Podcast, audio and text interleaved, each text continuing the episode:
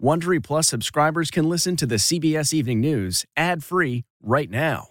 Join Wondery Plus in the Wondery app or on Apple Podcasts. This spring, if you'd rather spend time enjoying your lawn instead of trying to keep it alive, there's good news. TruGreen is the easiest and most affordable way to get a beautiful lawn. All you have to do is water and mow, and they'll do the rest. Weed control, fertilization, aeration, and even some things you might not even think of. They'll do all of it, while you can do literally anything else. With TruGreen, you can have your lawn looking as good as a putting green. That's not hyperbole. TruGreen is the official lawn care treatment provider of the PGA Tour. TruGreen offers a satisfaction guarantee, and they have a verified best price promise, which guarantees you the lowest price with no compromise on quality. You do you. Let TruGreen do your lawn care. Visit trugreen.com to get the best lawn at the best price with the best people guaranteed.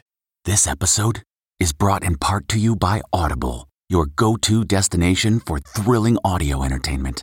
Whether you're looking for a hair raising experience to enjoy while you're on the move or eager to dive into sinister and shocking tales, Audible has an exclusive collection of thrillers from best selling authors that will keep you on the edge of your seat like James Patterson's first audio only thriller, The Coldest Case. Experience stories like never before, where every chilling detail is brought to life by captivating sound design. Plus, as an Audible member, choose one title a month to make yours forever. And now, new members can try Audible free for 30 days. Just visit audible.com slash WonderyPod or text WonderyPod to 500 500. That's audible.com slash WonderyPod or text WonderyPod to 500 500. Tonight, there's several big stories as we come on the air, including worries about the state of the American economy as prices soar and Queen Elizabeth returns home.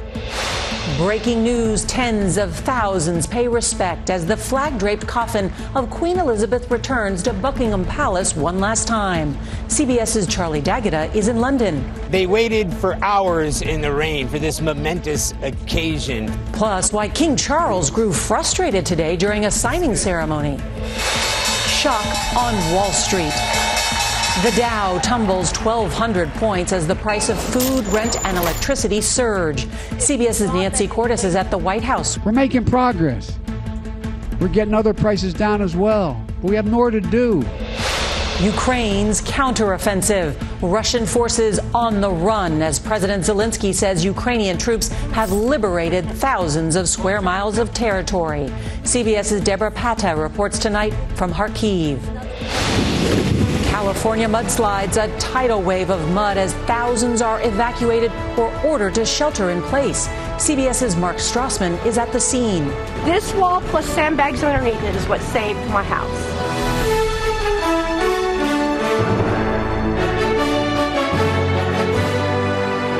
This is the CBS Evening News with Norah O'Donnell, reporting from the nation's capital.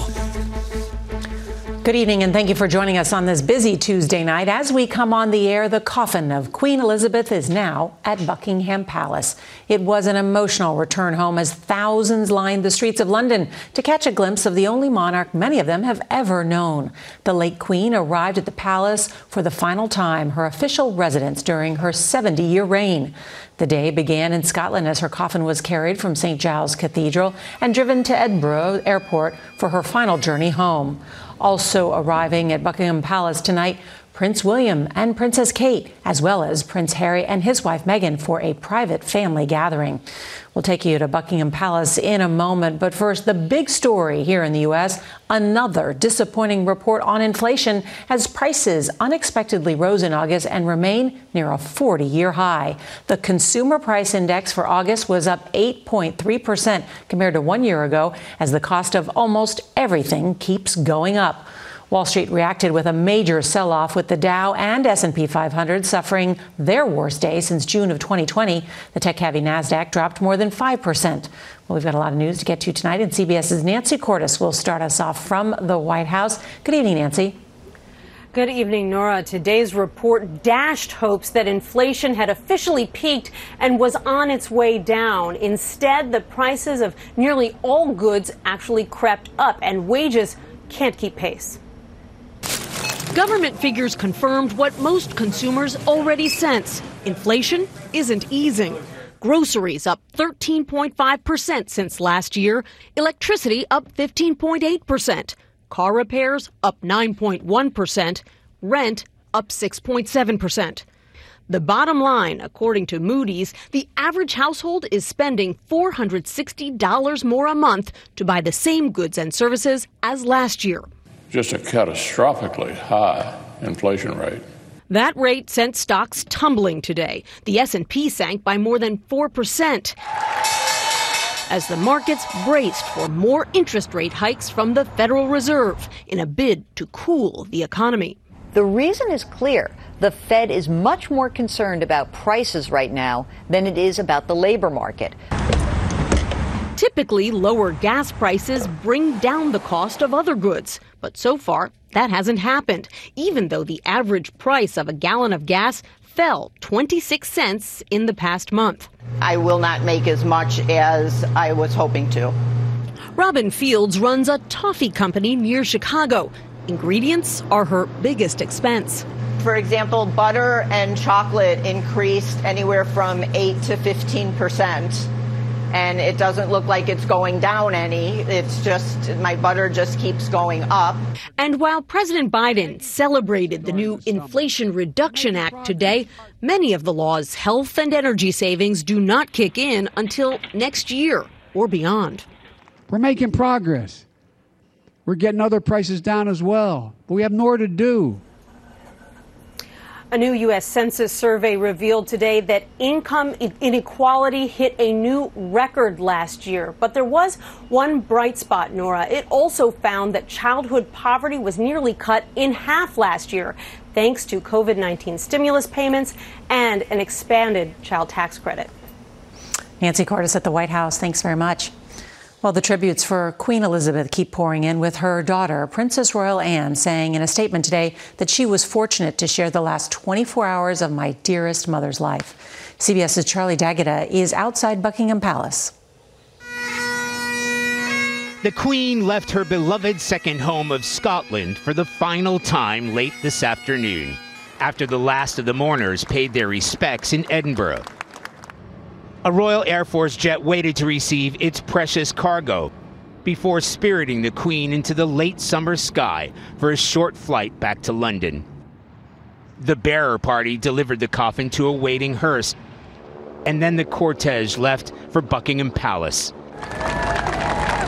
Arriving early this evening to cheering applause from thousands of the Queen's most loyal royal subjects.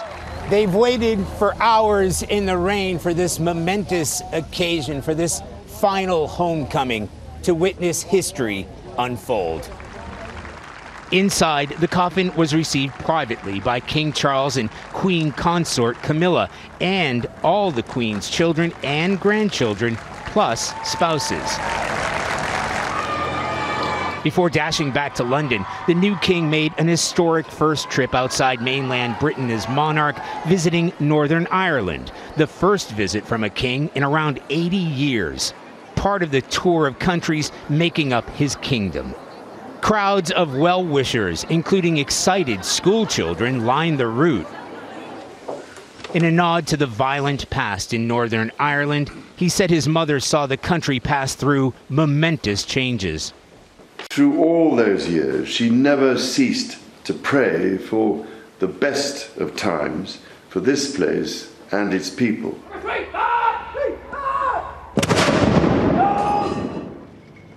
But from Belfast to Buckingham Palace, today was a day to reflect and to pay tribute to Her Majesty.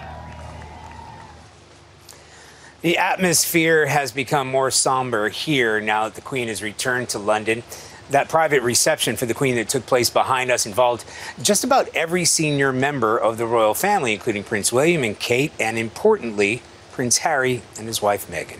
Norah? Charlie D'Agata, uh, thank you so much.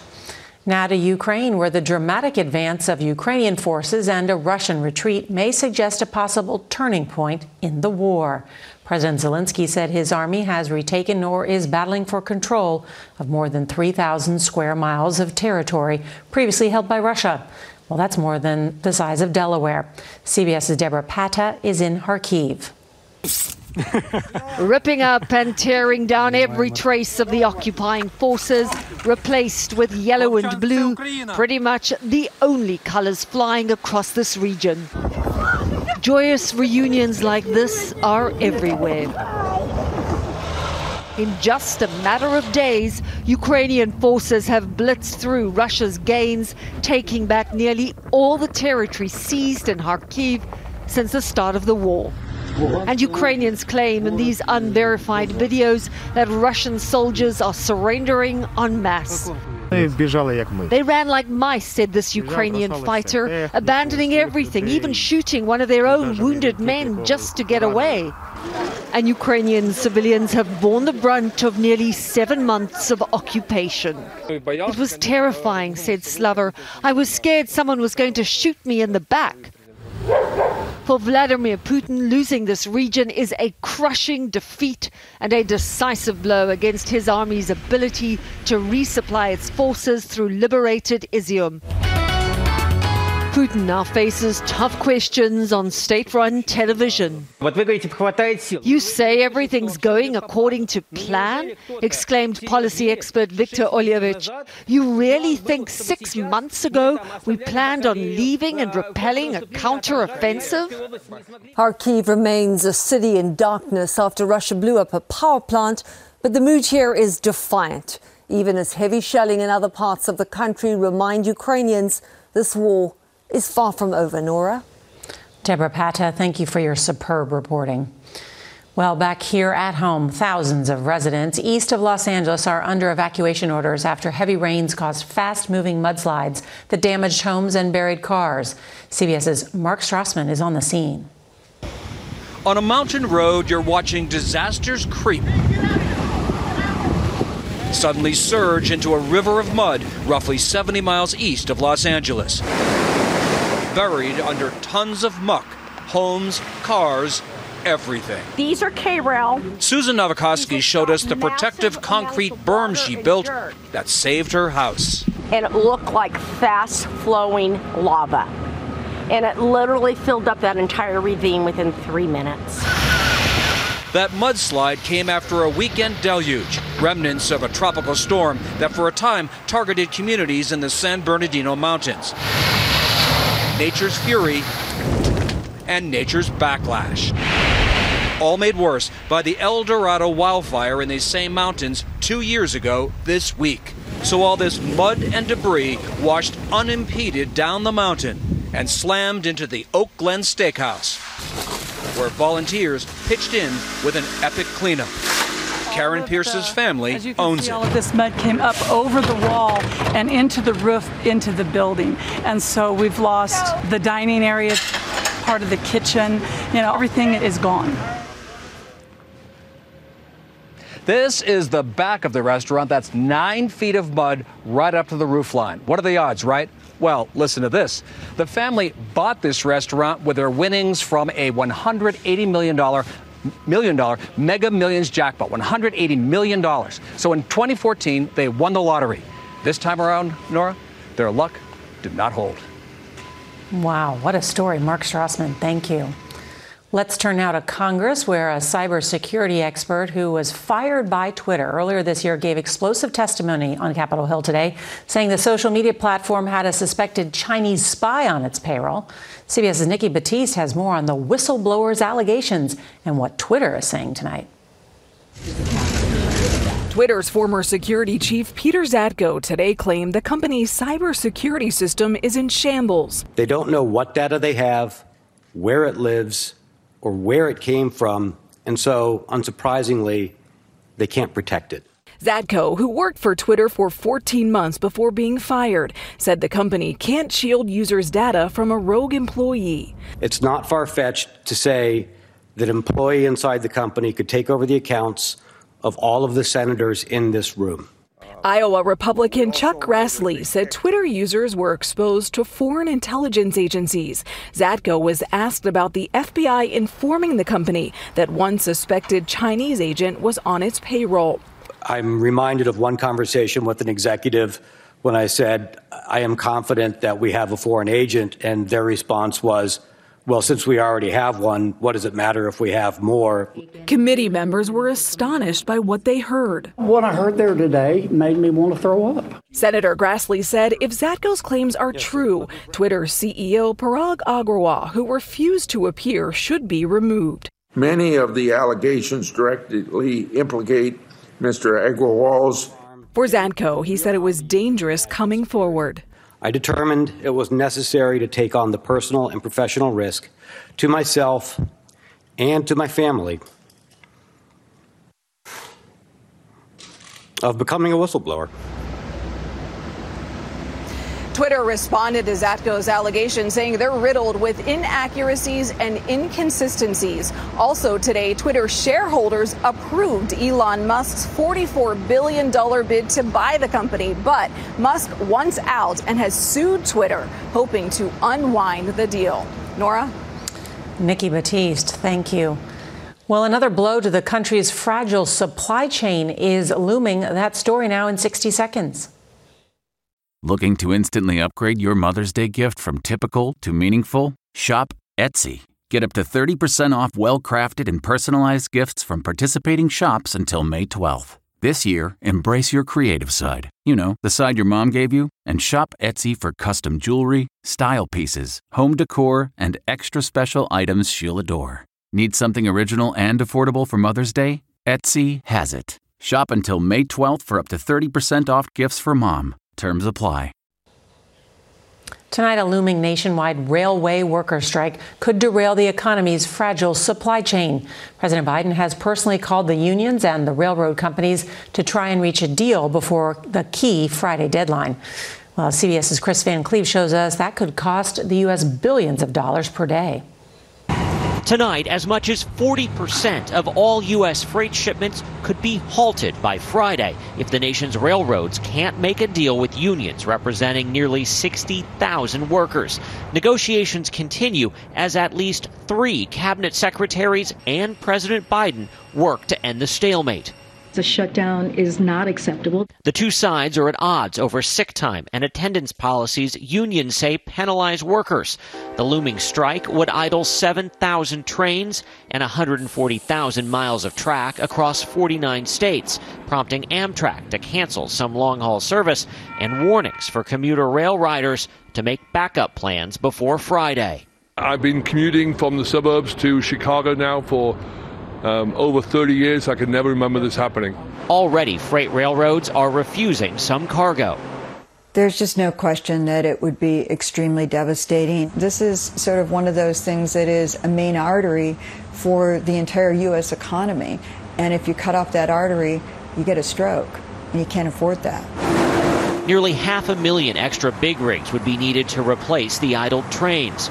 The first rail strike in 30 years could cost the economy an estimated 2 billion a day, disrupting agriculture, automotive, energy, and retail businesses. The railroads have agreed to substantial raises and bonuses. The holdup really is that sick time. Now, the union representing the engineers tells CBS News it is willing to fly to Washington as soon as tonight to try to make a deal to continue those negotiations with the cabinet secretaries and the railroads to avoid a strike. Norah? Such a huge story. Kris Van Cleave, thanks. Coming up next, could a federal abortion ban be coming? Ken Starr, a former federal judge who had roles in two presidential impeachments, died today of complications from a surgery at a Houston hospital. Remember, Starr's investigation into Whitewater then led to the discovery of Bill Clinton's affair with Monica Lewinsky and then to the former president's impeachment in the House in 1998. In 2016, Starr was forced out at Baylor University over his handling of sexual assault complaints at the school. More recently, he joined former President Donald Trump's legal team for his first impeachment trial. Ken Starr was 76. Republican Senator Lindsey Graham sent shockwaves through both parties today, introducing a nationwide abortion ban. Graham's bill would ban the procedure after 15 weeks of pregnancy with rare exceptions. It has virtually no chance of becoming law in the Democratic held Congress. All right, coming up next, why an NBA team owner has been suspended for a year and fined $10 million. We'll tell you what an investigation says he did. Health officials have confirmed the nation's first death from monkeypox. The patient from Los Angeles County was severely immunocompromised. Another person who'd been diagnosed with monkeypox died last month in Texas, but it's unclear what role the virus played in that death. Big story the owner of the Phoenix Suns and Phoenix Mercury was suspended from the NBA and WNBA today for one year and hit with a $10 million fine. An independent investigation found that Robert Sarver had a history of racist, misogynistic, and hostile behavior. And we will be right back. Finally, tonight, CBS's Holly Williams on the Queen's colorful sense of style. She was one of the most photographed women in the world, the iconic face of her country, known for her religious sense of duty, her service, and her style. She was such a recognisable figure of quintessential Britishness. Katie O'Malley is an editor at UK's Elle magazine. that she wore these bright colours, whether it be bright yellow or kind of a turquoise blue, so that someone at the back of a crowd, no matter where she was in the world, would be able to spot her and feel that she's had that one-on-one connection. The Queen's signature look barely changed in decades. She loved big hats, sensible shoes, and practical handbags a uniform and a lesson in female power dressing later adopted by others. I suppose what it projects is a sense of purpose. She was a working woman. She was a working woman, and every single time that she went out into the public, she was there in her uniform to work. For centuries, British monarchs have projected grandeur with their clothing, and at times Queen Elizabeth did the same. But she also had an off duty style, a country girl at heart, according to those who knew her that self confidence in her identity that I think I will always remember as her legacy in fashion. Holly Williams, CBS News, London. And that is tonight's CBS Evening News. I'm Norah O'Donnell in our nation's capital. Good night.